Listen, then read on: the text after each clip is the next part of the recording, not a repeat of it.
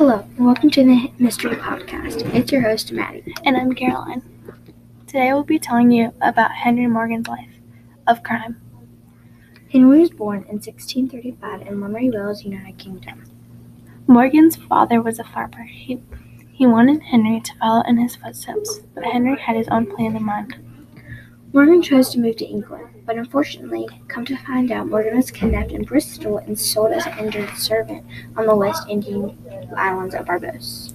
He was freed a few years later. He traveled to Barbados. He traveled to Barbados of Jamaica, where he met a group of pirates called the Buccaneers, adventurers who preyed on Spanish settlements and shipping.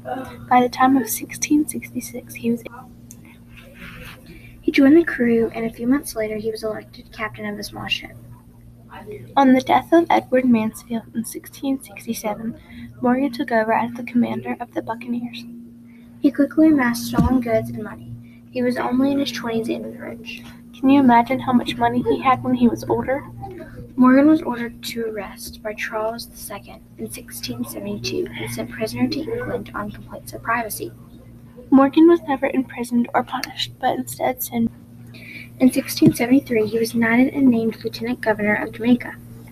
While he was there, he was asked to protect the country of Jamaica by the governor while the British attacked them. The governor of Jamaica asked Henry to take messages and intercept settlements. In 1672, he was brought to England to be tried for plundering the city of Panama after a treaty had been signed between England and Spain. I wonder how long this adventure occurred. I wonder how people knew Morgan had been somewhere. Well, his operations were always marked by brutality and debauchery, but were sometimes executed with great skill against the odds. Morgan died in 1688, possibly of tuberculosis or liver cirrhosis. These are some questions you can think about after you finish this episode. I wonder how long he was a buccaneer. Did he ever get married?